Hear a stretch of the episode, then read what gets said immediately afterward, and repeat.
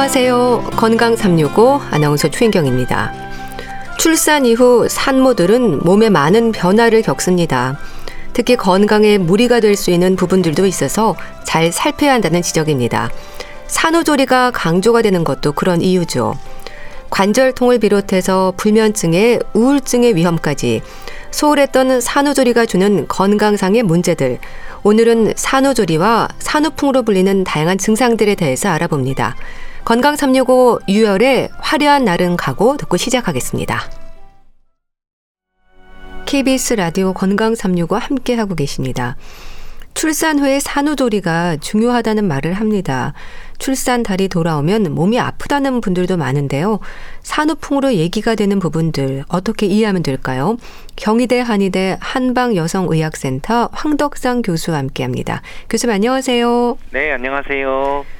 출산 후에 산후조리가 중요하다는 건 누구나 아는 사실입니다.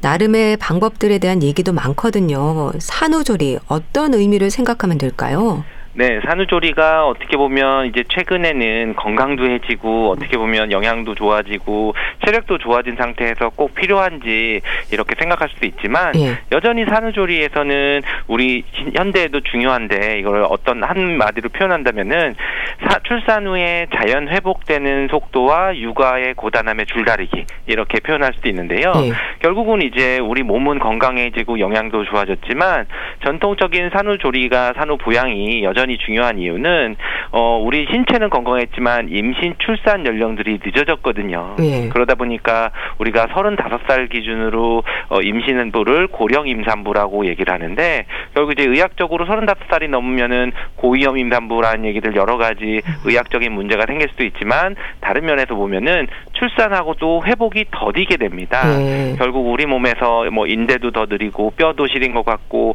기력도 회복이 더 덜이기 때문에 그런 부분들을 회복시키는 산후조리, 산후보양이 여전히 중요하고 그럴 때는 전통적인 산후조리 방법이 여전히 현대인에게도 필요한 그런 산후조리의 의미가 될 수 있습니다. 예. 산후조리 기간에 대해서도요. 흔히 말하는 3, 7일만 조심하면 되는 건지 기간에 대해서는 어떨까요?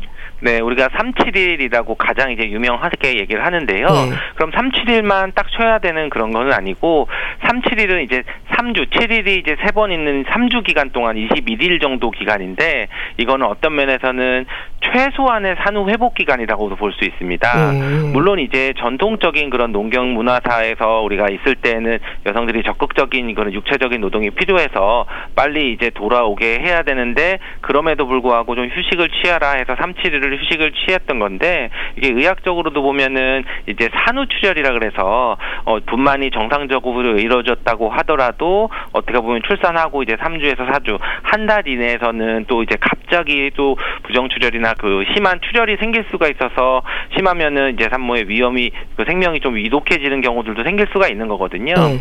결국 우리가 이렇게 3, 7일은 무조건 좀 쉬어야 되는 그 부분 최소한의 그런 기간이라고 보시면 되고요. 그렇지만 또 이제 그 이후에 우리가 산후풍이 오거나 또 체력이 회복하거나 또는 체형이 회복하거나 하는 데는 또 6주를 얘기하기도 음. 하고 또 3개월 얘기하기도 음. 하고 6개월을 얘기도 하기도 합니다. 음. 그래서 우리가 의학적으로 산 욕기라고 해서 이제 회복되는 기, 기간은 보통 6주를 정도를 얘기를 하게 되고요. 그리고 또 우리가 3개월이라고 하는 게뭐 우리가 황금의 3개월 뭐 이렇게 표현하기도 네. 하는데 네. 뭐 100일 잔치하는 기간 동안 우리가 체력을 좀 회복해야 되는 시기고 또 이제 6개월까지 되는 시간들은 또 이제 골반이나 이런 체형들이 회복이 되는 시간들이라서 3, 7일, 6주, 음. 뭐 3개월, 6개월 이런 기간들이 다 의미가 있습니다. 네. 체력은 물론이고 산후 체형이 회복이 되기까지 뭐 호르몬이라든지 체온도 그렇고요. 여러 문제들이 있을 수 있을 텐데요. 산모들마다 경험하는 증상들이 다른가요? 네, 그렇죠. 우리가 산후풍이라고 하는 그런 풍이라고 하는 표현이 들어간 게 이제 바람이라는 걸로 해서 뼛속과 이제 느낌들이 있는 것처럼 얘기도 할 수 있지만 또 이제 바람이 여기저기 옮겨 다니고 증상도 다양하다는 표현으로 풍이라는 의미가 붙는 병명을 쓰는 거거든요. 네. 그렇기 때문에 사람에 따라서 또는 산모의 건강 상태에 따라서 뭐 시리고 아픈 분도 있고 저리다고 할 수도 있고 또는 이제 뼛속이 좀 시리다 또는 뭐 우리가 뭐 어지럽다 기운 없다 여러 가지들 이제 통증도 얘기할 수도 있고 예. 전혀 다른 증상들의 그런 증상들을 얘기할 수 있는데요. 결국 이런 것은 이제 우리가 임신 전부터 그 사람의 이제 체력이라든지 또는 임신 중간에서 뭐 입덧을 했다든지 여러 가지 증상들이 있었을 때 또 출산하고 난 사람이 어, 다르다든지 또는 예. 출산하고 나서에도 오히려 뭐 육아하는 과정에서 손목이나 이런 것들이 좀 차이가 있다든지 해서 다양한 그런 산후풍 증상들이 나타날 수 있는데요. 네.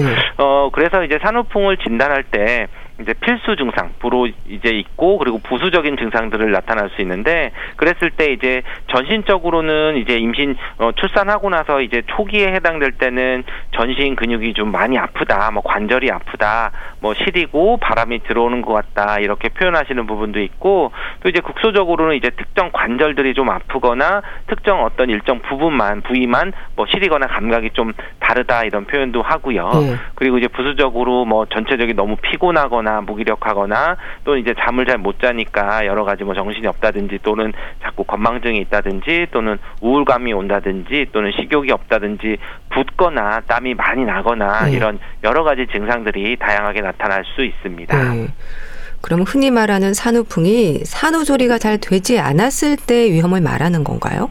그렇죠. 우리가 어 자연스럽게 출산하고 시간이 지나면서 뭐 회복되는 그런 기간들이 있는데요. 네. 그런 기간들이 잘 회복되지 않고 어떤 여러 가지 증상들이 나타났을 때 산후풍이라고 얘기를 할 수 있습니다. 기본적으로 이제 출산하고 나서는 한 3에서 4주 정도 되면은 이제 붓기도 빠지게 되고 체중도 조금씩은 이제 빠지게 되면서 어느 정도 회복이 되고 하는데요. 네. 보통 환기의 3개월이라고 하는 3개월 기간 동안 체력이 회복되지 못하고 하면은 오히려 그럴 때 급심한 무기력증이 온다든지 피로감이 온다든지 이런 문제가 생기고 또 이제 초기에는 이제 출산하고 나서 여러 가지 힘도 쓰고 전체적으로 관절들이 전체적으로 아픈 그런 증상들이 나타나는데 네. 이런 것은 전체로 이제 회복이 되다가 또 이제 3개월 지나선 오히려 그 아기가 또 많이 음. 커지거나 체중이 네. 금방 10kg가 되거든요. 그랬을 때 많이 이제 앉고 하면서 또는 앉았다 내렸다 하면서 손목 관절이나 무릎 관절이나 이런 쪽에 많이 통증이 오게 되는데요.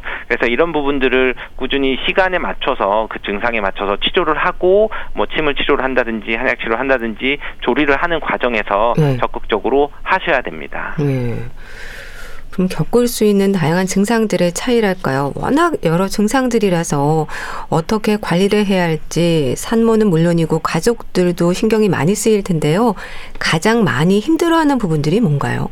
그렇죠. 요즘에는 아무래도 육아 자체에 대한 부담이 많이 크기 때문에 육아 자체의 부담이라는 게 어, 아기를 보는 거나 이런 것보다 혼자서 이제 전담해야 되는 그 상황이 음. 놓이게 되기 때문에 그러면은 이제 수면도 부족하고 오히려 회복도 느리고 피로하기 때문에 전체적으로 기력이 많이 떨어지는 그런 증상들을 호소하게 되고 그런 기력이 많이 떨어지는 상태에서는 관절이나 손에도 힘이 잘 안 들어가서 뭐 병 같은 거 따는 것도 좀 잘 안 된다든지 아니 관절의 통증 통증이 많이 온다든지 하는 얘기들을 많이 하게 되고요. 네. 그러면서 이제 육아 자체에 대한 약간 우울한 그런 감정들도 좀 생길 수가 있는데요. 그리고 이런 육체적인 거나 정신적인 것들 올 수가 있습니다. 그리고 또 이제 요즘에 생각해야 되는 부분은 어, 산후조리에 대한 또 잘못된 정보들이 또 많이 있는데 네. 그 중에서 이제 제일 대표적인 게 산후풍은 치료가 안 된다. 뭐 음. 평생 간다. 이런 잘못된 정보들이 있는데 네. 이런 거는 이제 치료를 잘 하면은 충분히 좋아질 수 있다는 얘기를 할 수 있고 네. 그리고 요즘에 이제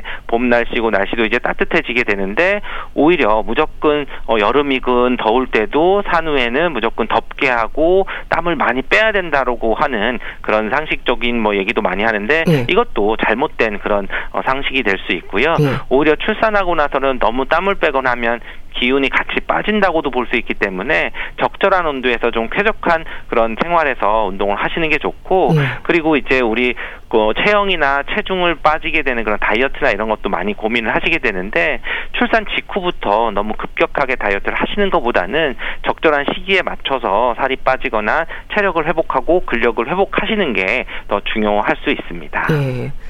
상태에 따라서 치료 기간도 물론 달라지는 거죠.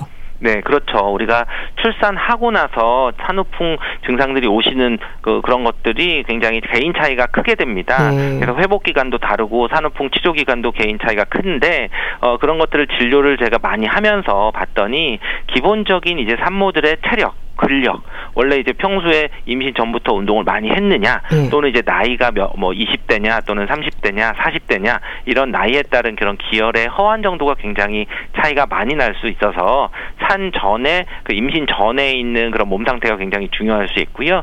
또 이제 임, 출산 과정 중에 또 여러 가지 겪게 되는 만약에 뭐 임신 중에서도 입덧이 심하고 체중이 굉장히 많이 뭐 빠졌다든지 체중이 많이 안 늘었다든지 또는 임신 중에 다른 질환이 있었다든지 임신 중독증이 있었다든지 여러 가지 이런 질환이 있었냐 없었냐 이런 것도 볼 수 있고요. 예. 또 이제 그 아기가 또 잘 자고 또 잘 잘 먹고 할 수도 있지만 뭐 다른 질환이 있거나 잠을 안 잤을 때 음. 오히려 또 육아를 하거나 또는 병간호를 해야 됐을 때는 오히려 아무래도 그 산모의 회복보다는 아기에게 집중할 수 있기 때문에 예. 이런 상황들이 여러 가지 그런 기혈 회복을 더디게 하게 되기 때문에 이럴 때는 오히려 치료 기간도 더 길게 보셔야 됩니다.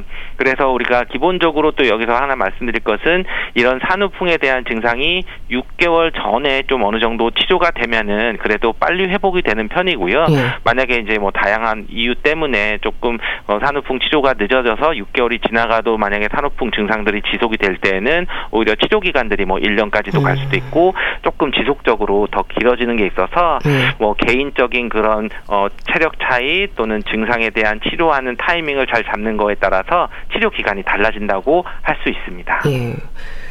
그렇게 회복의 시간이 필요함에도 관리가 잘 되지 않았을 때 출산 후 10년, 20년이 지나도요. 출산 달만 되면 몸이 아프다. 이런 말도 하던데 많이들 그러신가요? 그렇죠. 실제로 이제 그런 연세 드신 분들이 오셨을 때 아, 이게 출산하고 나서 그때 뭐 고생을 해서 뭐 이렇게 아픈 음. 거다라고 또 얘기를 많이 하시고 하는데요. 음. 또 이제 엄밀하게 보면은 이런 것들이 바로 산후 조리를 하거나 산후풍을 치료하는 타이밍이 굉장히 중요하다고 말씀을 드릴 수 있는데 네. 특히 이제 그런 골반이 벌어지거나 아. 인대들이 아. 늘어나서 이완돼서 오는 것들은 6개월 정도 쯤에 호르몬 변화 때문에 이렇게 굳게 되거든요. 네. 결국 이제 6개월 전에 그런 호르몬 변화가 오기 전에 빨리 회복을 하고 골반이 원위치로 가고 다리 모양이나 어떤 안정성을 찾게 돼서 통증이 좋아진다면은 이것은 치료가 잘 되는데 만약에 요 시기가 지날 때까지도 계속 아프다고 하면은 이런 골반이나 위치가 틀어진 상태로 그냥 굳어버리거나 잘 회복되는 시기들을 놓치게 되면은 예. 나중에 이제 좀 어떻게 잘 지내시다가 연세가 드시면서 골반 주변이나 이런 근력들이 약해지고 하면은 오히려 이랬을 때 그런 통증들이 출산하고 났을 때의 비슷한 부위에 비슷한 양상으로 통증이 나타나서 아 이게 산후풍이 재발한 아, 거다라고 얘기를 많이 예. 하시는데요. 엄밀하게 보면은 이게 재발했다기보다는 어떤 골반 구조나 이런 근육들의 불균형한 것들이 유지되시다가 예. 다시 나타난 거로 볼 수도 있고요. 또 이제 산후풍의 다른 얼굴이 이제 자율신경 실조증이라고 해가지고 어떤 신경적인 자율신경계통의 균형이 깨지는데 이런 것들이 이제 생활이 깨지거나 기력이 좀 부족해지는 상태에서 나타나게 되는데 네. 또잘 지내시다가 음. 나이가 들고 하면 서 이런 자율신경계통이 실조가 됐을 때 또 출산했을 때 산후풍 증상처럼 시리고 뭐 땀이 뭐 나고 뭐 체온 조절도 잘 안 되고 쑤시고 아프고 잠도 못 자고 이제 여러 가지 그런 증상들이 같은 형태로 나타나는 것들도 있으실 수 있어서 예. 산후풍이 이제 다시 나타난다고 또 얘기를 하십니다. 예. 그렇게 출산 후 몇 년이 지난 뒤에 병원을 찾는 분들도 많은가요? 그렇죠. 우리 또 이제 그 갱년기 이후에 또는 오시는 분들이나 또 60대 이후에도 산후풍이 재발해졌다고 음, 하시는데요. 네. 결국 이제 뭐 갱년기 증후군하고는 분명히 산후풍하고는 좀 다를 수도 있지만 네. 갱년기 증후군을 얘기를 할 때도 많은 부분이 이제 뭐 자율신경계통이 좀 깨졌다 이렇게 얘기를 할 수도 있고 특징적으로 갱년기 증후군이 나타날 때 근력이 저하되면서 나타날 수 있는 그런 증상들이 좀 나타날 수 있거든요. 네. 그랬을 때 통증이라든지 또는 체력이 좀 어, 저하됐다든지 근력이 저하 된 악화된 상태가 되면은 이러한 산후풍 증상으로 다시 온 것처럼 돼서 그런 치료를 같이 받으시러 오시기도 합니다. 네. 치료는 어떨까요? 한약 처방이 되나요? 또 어떤 약재들이 쓰이는지도 궁금합니다. 그렇죠. 산후조리 또는 산후풍에 저희 어, 센터에도 많이 오시는데 어떤 시기에 따라서 단계를 좀 보셔야 됩니다. 그래서 기본적인 산후의 그런 처방들이라는 것은 기혈이 좀 부족하고 허증이라고 하는 피가 부족해지는 그런 상태를 좀 보충시켜줘야 되는 것을 기본으로 깔지만 네. 크게 보면 이제 세 단계 정도 볼 수 있는데 출산 직후에는 오로가 잘 나가고 뭔가 이제 부속물이나 이런 것들이 좀 빠져나가야 되는 그런 내보내줘야 돼서 그 그게 어혈을 없애주는 약들을 쓴다고 하고요. 예. 그리고 또 그 다음 단계는 오히려 체력이 회복되고 피도 생기고 기운도 좀 보충이 돼야 돼서 주로 기혈을 해주는 그런 보약이라고 하는 개념들로 좀 들어가게 되고 예. 그런 기운으로 해서 체력이 회복돼서 다음 단계가 관절이나 골반이나 이런 위치들이 자로잡아주고 근육이 튼튼하게 해주는 그런 약재들이 들어가게 됩니다. 바로 이러 이러한 시기들에 따라서 약 처방이 바뀌게 되고 약 도 바뀌는데요. 물론 이게 개인적으로 출산 과정에서 어떤 분은 기혈이 포하지는 않고 그냥 튼튼하게 이제 출산하신 경우는 바로 관절이나 이런 거를 강화시켜주는 약을 쓸 수도 있고 네. 또는 오히려 이제 분만 과정에서 진통도 오래되고 출혈이 많았으면은 또 보혈을 해줘야 되는 그런 부분들을 좀 더 길게 집중적으로 치료를 해는 게 있어서 네. 산후조리라고 해서 그냥 어, 조리하는 약이니까 한약이 아니고 그냥 처방이 없이 일반적으로 뭐 같다라고 생각하시는 것보다는 네. 좀 진료를 받 으시고 정확한 몸 상태에 맞춰서 치료를 하게 됩니다. 네. 침이나 뜸은 어떨까요? 어떤 효과를 기대할 수 있을까요? 어, 기본적으로 이제 산후풍의 증상들의 대표적인 게 허한 것들은 이제 약을 먹거나 하면 좀 채워지고 또 시간이 지나면서 좋아질 수 있는데 또 아기가 계속 커지고 하면서 이제 관절이 아프거나 통증이 오는 그런 증상들이 많이 오고 시린감도 많이 올 수가 있거든요. 네. 그랬을 때 우리가 이럴 때 침 치료나 이런 것들은 통증 완화를 시키거나 또는 시리거나 또는 이런 또는 심지어 체력을 좀 증진시키 너무 긴장되거나 해서 잠을 못 자거나 할 때는 침 치료를 하면서 좀 이완되는 그런 증상들을 좀 개선을 시킬 수가 있습니다. 네. 그래서 이럴 때 통증들은 우리가 일반적으로 통증하고 좀 다를 수가 있는데요. 산후에 와서 뭐 무릎이 아프거나 또는 관절이 아파서 뭐 정형외과 가서 검사를 했을 때 특별한 이상이 없다고 진단 받으시는 분들이 대부분이거든요. 음. 그런 이유는 일반적인 그런 통증이 오는 것은 염증이 오거나 어떤 근육들이 짧아지는 단축된다고 해가지고 우리가 근육이 뭉쳐 뭉치면서 통증이 오는 양상으로 주로 많이 나타난 거거든요. 네. 운동을 하거나 뭐 다치거나 그러면 이제 찢어지거나 뭔가 뭉쳤다 또는 이런 식으로 염증이 심해지는 건데 네. 출산하고 이제 산후에 오시는 거는 근육이나 인대들이 이렇게 느슨해져 가지고 오히려 우리가 인대 늘어났다 이런 상태들이 오히려 지속되기 때문에 나타나는 거라서 오히려 이런 것은 정확한 진단이 안 되면서도 산후풍만 있는 산모들만 좀 아픈 그런 상태가 되는데 네. 이럴 땐 오히려 침 치료를 하면은 오히려 근육이 좀 수축하는데 좀 자극을 준다든지 오히려 통증을 좀 완화하는 그런 효과들도 있기 때문에 네. 오히려 그리고 시린감이 있거나 할 때는 이런 통증을 완화시키는 그런 치매 효과와 더불어서 온열 작용이 될 수 있기 때문에 이런 뜸 치료도 같이 병용을 하면 오히려 시리고 아픈 산후풍의 증상들에 그런 도움이 될 수 있습니다. 네. 출산 후에 도움이 되는 운동법도 있다고 들었습니다. 네, 우리가 출산하고 제가 제일 강조하는 부분이 6개월까지는 뭐 한약을 다 만드셔도 되지만 운동은 꼭 유지를 하시라고 굉장히 강조를 하는 거거든요. 음. 우리가 임신 기간 동안 10달 동안 서서히 호르몬 변화 때문에 골반이 느슨해지고 그 사이사이 인대들이 약간 벌어지게 되면은 전체적으로 골반에 맞춰서 팔다리 또는 관절 또는 손가락 끝에 관절까지도 다 느슨해지게 되는데 네. 그런 것이 이제 수축하면서 제자리를 찾아가야 될 때는 가장 중요한 게 우리가 스스로 능동 운동을 하면서 자꾸 그런 관절이나 인대에 자극을 주는 것이 필요합니다. 그래서 이럴 때는 우리가 모든 운동을 하는 것보다는 네. 우리 누워서 편하게 할 수 있는 그런 스트레칭이라든지 골반 주변의 운동들을 좀 우선적으로 해주면서 천천히 이제 누워서 하는 운동 또는 앉아서 하는 운동 그래도 괜찮으면은 서서 하는 운동 또 서서 하는 게 통증이 없으면은 일어나서 걷거나 뛰거나 이런 식으로 계단식으로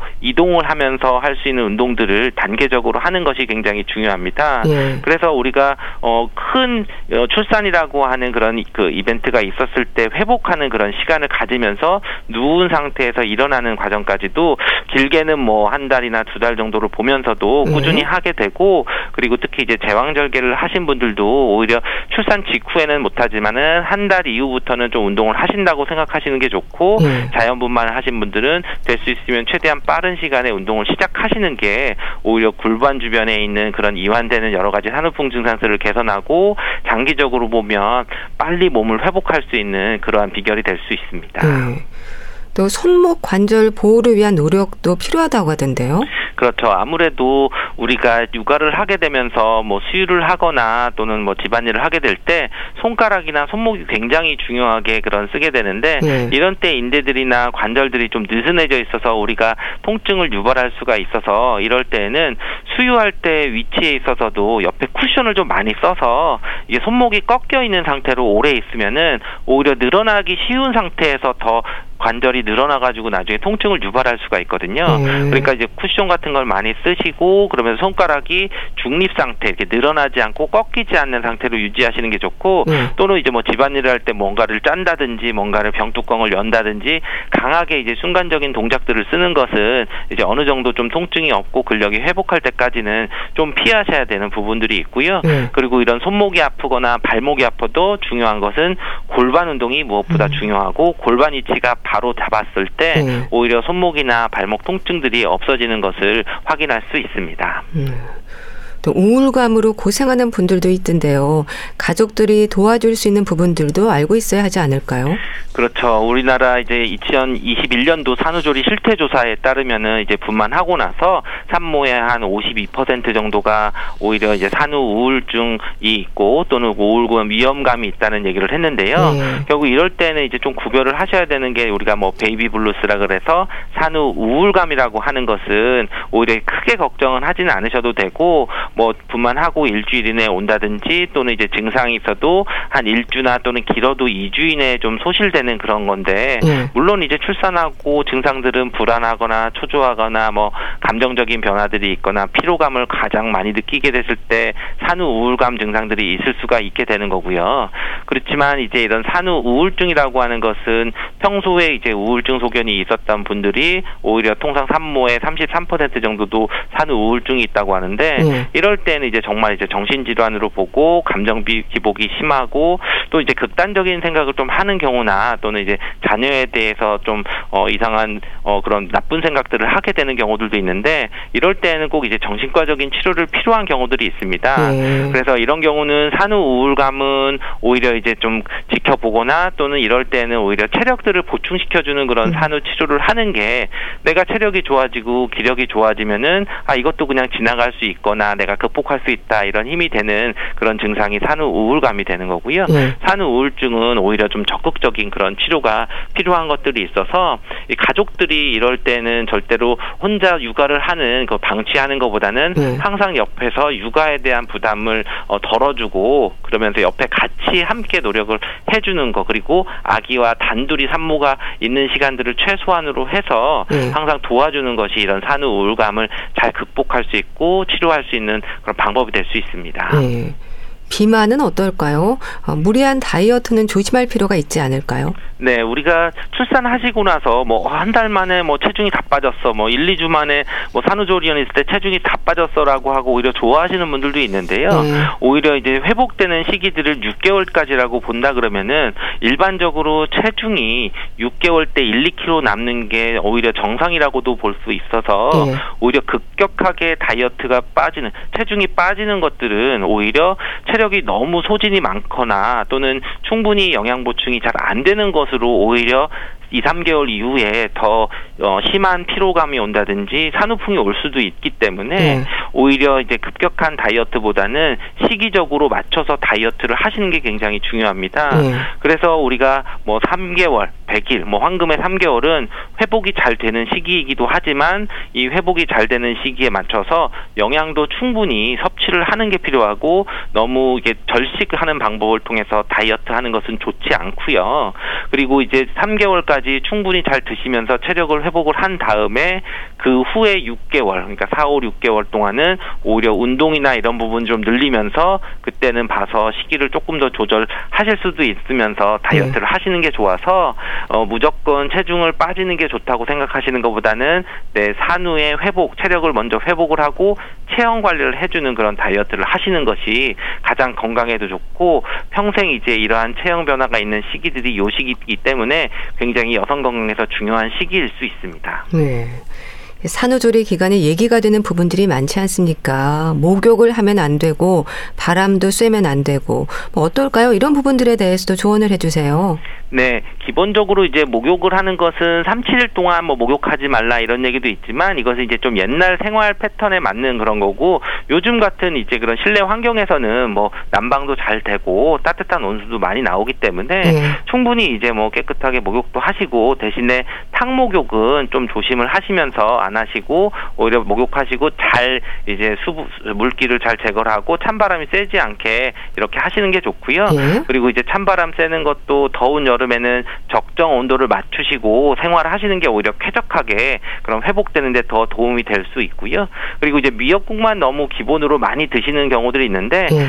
출산하고 체력을 회복할 때는 제일 중요한 게 균형식입니다. 네. 근데 균형식이라고 하는 것은 우리가 그냥 탄수화물, 단백질, 지방 이 세 가지가 뭐 5대 3대 우리가 일반적으로 맞추는 거를 이런 부분들이 그런 것들이 중요하지 미역국 하나만 먹는다고 해서 산후 도움이 되는 것은 아니고요. 네. 그리고 심지어는 이제 뭐 갑상선 기능이 좀 문제가 있다든지 하는 경우들은 이 미역에 있는 그런 요오드 성분이 많기 때문에 너무 이제 집중적으로 그렇게 드시는 것보다 우리가 좀 골고루 영양 섭취를 하시는 그런 쪽으로 따뜻한 음식들로 선택을 하시고 네. 맵지 않은 음식으로 선택을 하신다 그러면은 골고루 드시는 것도 좋은 방법이 될 수 있습니다. 네. 산후풍과 관련해서 말씀 나눠봤는데요. 경희대 한의대 한방여성의학센터 황덕상 교수와 함께했습니다. 감사합니다. 감사합니다. KBS 라디오 건강 365 함께 하고 계신데요. 신우리의 지금부터 행복합니다. 듣고 다시 오겠습니다.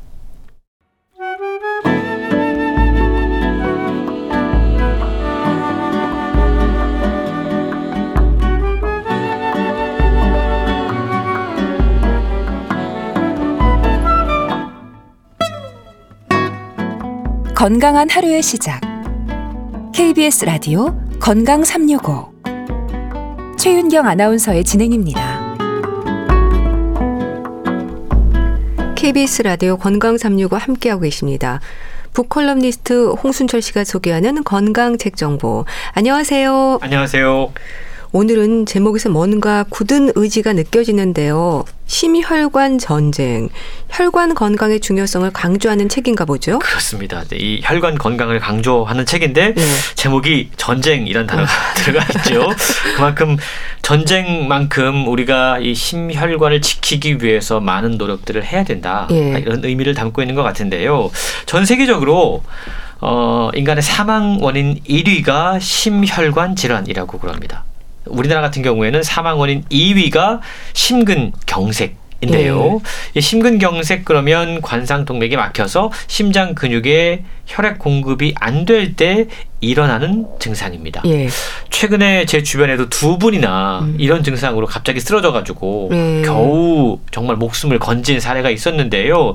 그만큼 주변에서 이런 증상들이 많이 나타나고 있다는 거죠. 아마 스트레스 때문이 아닌가라는 생각을 하게 되는데 네. 심근경색은 상복부 통증이라든가 쥐어 짠 듯한 가슴 통증 같은 것들이 증상으로 나타난다고 그럽니다. 그리고 협심증도 있죠. 네. 이건 어, 심근경색과는 다르게 관상동맥이 좁아져서 혈액 흐름이 원활하지 않을 때 나타나는 증상인데 이 증상은 뭐 언덕길 오를 때 어, 무거운 것을 들 때 통증이 생기거나 휴식을 취하면 사라지는 특징이 있다고 그럽니다. 뿐만 아니고 심장 관련 질환은 정말로 많아요. 예. 호흡 곤란이라던가 다리가 붓거나 무거운 느낌이라던가 걸을 때 통증이 나타나는 것도 역시 심혈관 질환을 의심해 볼 수 있다고 그럽니다. 그런데 심혈관 질환이 진짜 무서운 이유가 있습니다. 예. 음. 우리가 알아차리지 못하는 동안에 우리 몸 속에서 서서히 진행이 돼서 아. 한번 이게 나타나면 무시무시한 공포로 다가올 수 있다는 예. 거죠. 그래서 뭐 앞서 우리가 심근경색 이야기했지만 생명을 구했다고 하더라도 몸을 움직이지 못하거나 또 말을 하지 못하는 상당한 후유증에 시달리는 경우도 많이 있다는 겁니다. 그런데도 우리가 이 심혈관 질환에 대해서 별다른 대비책을 내놓지 못합니다. 예. 많은 분들이 그렇게 이야기하죠. 나는 운동 열심히 하니까 뭐 술을 좀 먹어도 괜찮겠지요? 아, 예. 또는 담배를 피워도 내가 음식을 골고루 먹으니까 뭐 걱정 없어요? 라고 무관심하거나 나이 들면서 몸 한 구석 고장 안 나는 사람이 어디 있겠어요. 음. 내가 당뇨약, 혈압약 잘 챙겨 먹으니까 난 괜찮을 거예요. 라고 음. 자만한다고 그럽니다. 그런데 이 심혈관 질환은요, 한두 가지 위험 요인을 없앤다고 해서 병이 찾아올 위험이 현저히 줄어드는 것은 아니라고 그래요. 음. 이 책을 통해서 어떤 것이 심혈관 질환의 특징이고 예방하기 위해서 무엇을 해야 되는지 한번 생각해 보면 좋을 음. 것 같습니다. 그러니까 설마 그래도 나는 괜찮겠지 이런 근거 없는 자신감이 문제라는 거네요. 그렇습니다. 이 가정의학과 전문이면서 또 건강검진센터 본부장이기도 한 김홍배 아, 의사 분이신데 예. 이 책을 준비하면서 심혈관 질환의 발병 기전 그리고 위험 요인을 밝힌 생리학적인 병리학적 연구 자료들을 다 집대성했다고 그럽니다. 예. 정말로 연구를 활발히 한 건데 그런 면에서 보면 이 책은 심혈관 질환 때문에 고민하는 분들, 고생하는 분들, 또 보호자분들을 위해서도 좋은 상비약 같은 역할을 할 수 있을 것 같아요. 이 책은요. 만성 염증이 심혈관 건강을 위협하는 주범이다. 예. 라고 이야기해요. 음. 스트레스와 우울증이 심혈관 질환의 위험을 부풀린다라고 경고하고 있는데요. 네. 만성 염증이 주범이랍니다. 아마 이 이야기는 다소 생소하게 느껴지는 분들이 많이 있으실 것 같은데요. 원래 염증은 자연스러운 거잖아요. 그렇죠. 면역 세포의 활성화를 통해서 세균, 바이러스, 독소로부터 오는 감염을 제거하고 병원체로부터 신체 조직을 회복하는 일종의 정상 과정입니다. 그런데 이 염증이요. 만성 상태로 계속 우리 몸에 남아 있게 되면 이게 오히려 면역계 내성을 파괴하고 혈관이 좁아지는 일에 직접 작용한다고 그럽니다. 예. 대표 염증 물질 가운데 하나인 CRP라는 게 있는데 이게 C 반응성 단백이라고 그래요. 요 수치가 가장 높았던 사람은 CRP 수치가 가장 낮은 사람들에 비해서 심혈관 질환에 의한 사망 확률이 두 배 높았다랍니다. 예. 그러니까 염증이라고 하는 게 그냥 가볍게 넘길 문제만은 아니라는 것이죠. 네. 따라서 저자는 만성 염증이 심혈관 건강을 위협하는 가장 위험한 주범이다. 네. 라고 이야기하면서 우리 몸 곳곳에서 발생할 수 있는 여러 가지 염증을 줄이는 생활 습관을 들여야 된다 라고 강조하고 있습니다. 네.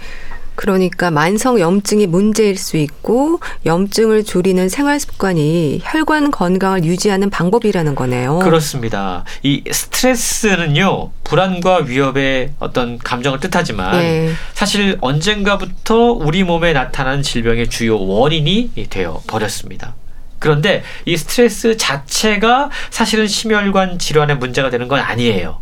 이 스트레스로 인한 반응들이 문제입니다. 예. 불면증, 운동 부족, 과식 또는 반대로 소식, 흡연, 과음 이런 것들을 스트레스를 받으면 예.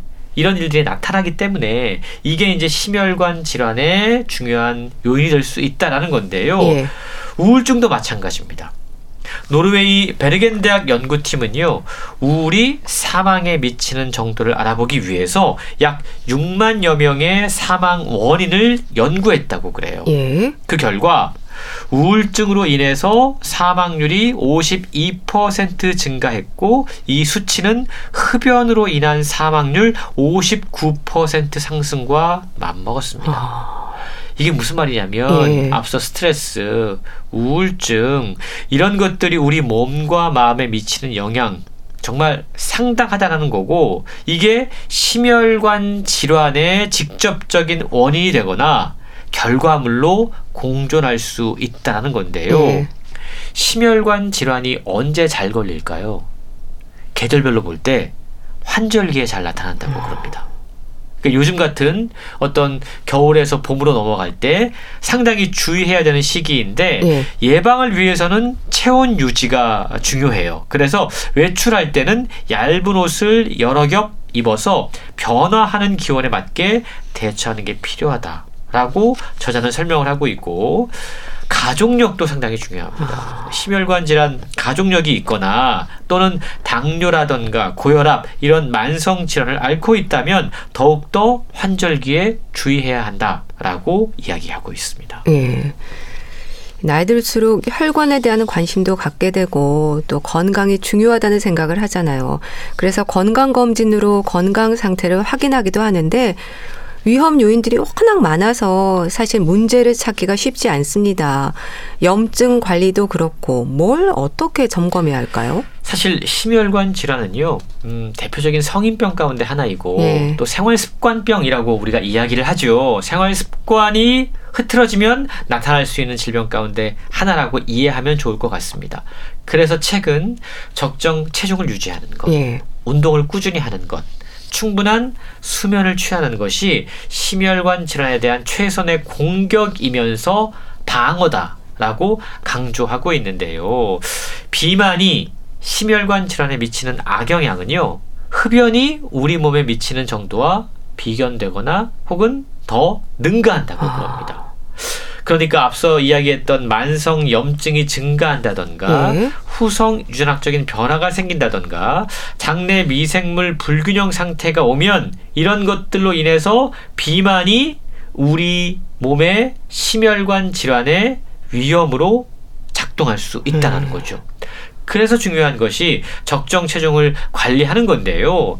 뭐 이미 설명을 많이 들어서 아실 겁니다. 체중을 관리하기 위해서는 건강한 예, 식습관 예. 그리고 운동 습관을 유지하는 것이 필요한데요. 운동이라고 하는 게 단순히 어떤 근육을 만들기 위해서 필요한 게 아니라는 거죠. 최근 운동이 심혈관 질환에 미치는 긍정적인 효과에 대해서 이야기를 하고 있는데 예. 운동을 시작하면 우리 뇌에서 척수 신경을 통해 내려가는 운동 신경들이 작동한다고 그럽니다. 이 과정에서 신경계 외에도 심혈관계, 호흡계, 호르몬계, 대사계에도 모두 촉진시킨다고 그래요. 예. 그러니까 다시 말해서 운동을 하면 우리 몸 곳곳이 활성화되는 겁니다. 이렇게 되면 심혈관 질환의 위협에 대항하는 최선의 공격이 될 수 있다. 예. 이렇게 설명을 하고 있고요. 또 한 가지 중요한 생활 습관 수면입니다. 음. 수면 그러면 할 말이 많죠. 맞아요. 우리나라 사람들은요. 예. 주중 평균 수면 시간이 6.5시간이라고 그럽니다. 전체 조사국 가운데 최하위권에 속한다고 아. 그래요. 그리고 우리나라 사람 5명 가운데 1명은 주중 평균 수면 시간이 5시간에도 못 미친다고 그럽니다. 예. 수면이 왜 중요할까? 수면은 우리 몸이 휴식하고 뇌 세포가 낮과는 다른 종류의 활동을 하는 시간이거든요. 네. 근데 음. 수면 시간을 자꾸만 줄여서 건강을 유지할 수 있다라고 생각하는 것 이건 정말 큰 착각인 것 같습니다. 네. 적정 체중, 꾸준한 운동, 질 높은 수면, 뭐 이미 알고 있지만 생각만큼 안 되는 부분이기도 한데요.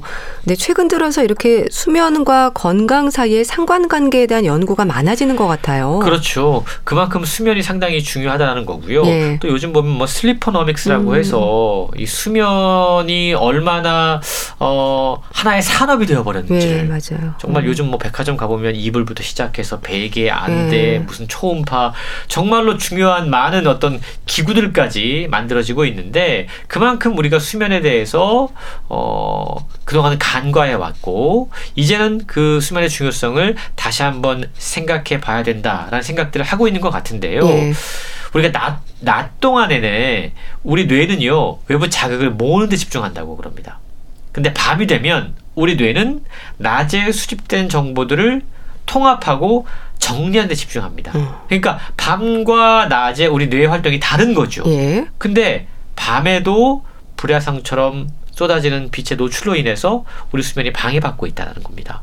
그리고 이러한 수면 부족이 염증을 일으키게 되고 후성 윤학적인 변화를 만들어내고 또 장내 미생물의 불균형을 촉진하게 되고 이렇게 되면 결국 심혈관 질환에 우리가 더 많이 자주 노출될 수밖에 없다라는 겁니다. 예. 근데 우리가 여기서 중요한 것 한 가지 기억할 것은 수면이 모자란 것 문제예요. 예. 근데 수면이 너무 한꺼번에 과한 것도 아. 문제라고 예. 그럽니다. 주말에 몰아서 잠을 부족한 잠을 주무시는 분들이 있는데 이것 역시 심혈관에 별로 큰 도움이 되지 않는다고 그럽니다. 영국 캠브리지 대학 연구팀은요, 수면 시간과 뇌졸중 간의 상관관계를 조사했는데, 짧은 수면 시간은 15%, 그리고 긴 수면 시간이 45% 정도로 뇌졸중의 위험성이 높게 나타났다고 그럽니다. 예.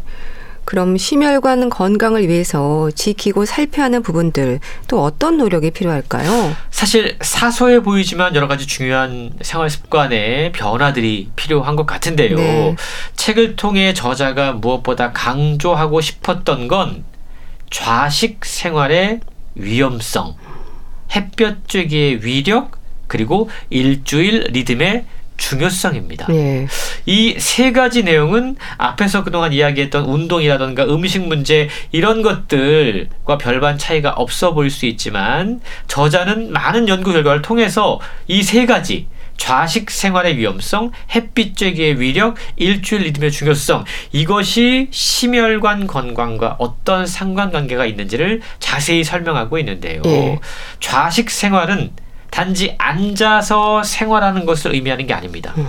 그냥 전반적으로 신체 활동 없이 가만히 앉아 있는 움직이지 않는 시간 그걸 좌식 생활이라고 이야기하고 있습니다. 예. 이게 얼마나 심혈관 질환에 악영향을 미치는지를 음. 확인하자는 거죠. TV 보는 시간, 네. 책상에 앉아서 일하고 공부하는 시간, 게임하는 시간, 사실 우리의 일상의 대부분이 좌식 생활인데요. 그렇죠. 이렇게 움직이지 않고 가만히 있는 시간이 늘어나면 이게 인슐린 저항성을 올리기 쉬워서 당뇨병을 유발시키기도 아. 하고 또 폐색전증 발생 위험을 2.5배 높일 수 있고 네. 심장 질환으로 인한 사망 위험을 23%나 늘어나게 한다고 아. 그럽니다.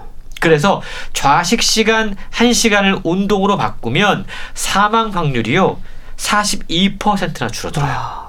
집안일이나 가볍게 걷기, 신체 활동 시간으로 바꾸면 사망 확률을 30% 줄일 수 있다는 것이 연구를 통해 확인됐다고 예. 합니다. 결국 많이 움직여야 한다는 거죠. 그렇습니다. 뭐 요즘처럼 봄 기운이 느껴지는 날이면 사실은 외부 활동이 가장 큰 도움이 될 수 있습니다. 예. 특히 햇볕을 쬐었을 때 우리 몸에서 합성되는 비타민 D 이건 염증을 줄여줘서 심혈관 건강에 아주 중요한 역할을 하게 되는데 그리고 햇볕은요 우리 인체 내 산화 질소라던가 또 세로토닌 호르몬, 멜라토닌 호르몬 이런 것들을 생성해서 심혈관 건강을 유지하는데 상당한 도움을 줄 수 있다고 그럽니다. 예. 비타민 D 사실 우리가 큰 중요성을 느끼지 못하고 있는데 이 체내 농도가 낮아지면요 음. 우리 몸 속에 염증이 늘어난다고 그래요. 그리고 장내 미생물에도 영향을 미친다고 그럽니다. 그러니까 비타민 D가 줄어들면 줄어들수록 우리의 건강 전반에 문제가 생길 수 있다라는 걸 우리는 기억을 해야 되는데 네. 비타민 D를 어떻게 우리 몸에 잘 섭취할 수 있을까요? 가장 좋은 게 햇볕이다라고 음. 책은 이야기하고 있습니다. 그리고 비타민 D를 포함한 음식 섭취 이거 역시 중요한데 네. 다른 영양분과의 병합 효과와 더불어서 특히 뇌졸중 예방에도 비타민 D가 큰 효과가 있다. 라고 설명하고 있습니다. 앞서 책이 다른 책들과 다르게 저자가 강조하고 싶었던 게 세 가지라고 말씀을 드렸잖아요. 예. 좌식 생활의 위험성, 음. 햇빛 쬐기의 위력, 예. 하나 남은 게 바로 일주일 리듬입니다. 아. 규칙적인 생활을 하라는 거죠. 그 이유는요, 심장이 뛰는 것과 생체 시계의 대사 작용 때문인데요. 혈당, 지방산, 콜레스테롤 같은 주요 영양, 영양소의 대사 경로가 놀랍게도 모두 일주일 생체 시계의 조절 아래에 놓여 있다고 그럽니다. 예. 이게 꼬이면 예. 모든 건강 상황이 음. 안 좋아질 수 있다는 거죠. 우리 몸의 가장 중요한 장기인 심장 또한 밤과 낮 주기에 맞추어서 기능이 유지되기 때문에 생체 주기의 부조화가 나타나게 된다면 심혈관계에 나쁜 영향을 미치게 된다. 라고 이야기하고 있는데요. 네. 다양한 생활 습관을 통해서 우리가 심혈관 건강을 지키는 방법을 고민해 봐야 될 것 같습니다. 예. 심혈관 전쟁 소개해 주셨는데요. 잘 들었습니다. 북컬럼니스트 홍순철 씨와 함께 했습니다. 감사합니다. 고맙습니다. 서울대 트리오의 젊은 연인들 보내드리면서 인사드릴게요. 건강365 아나운서 최인경이었습니다. 고맙습니다.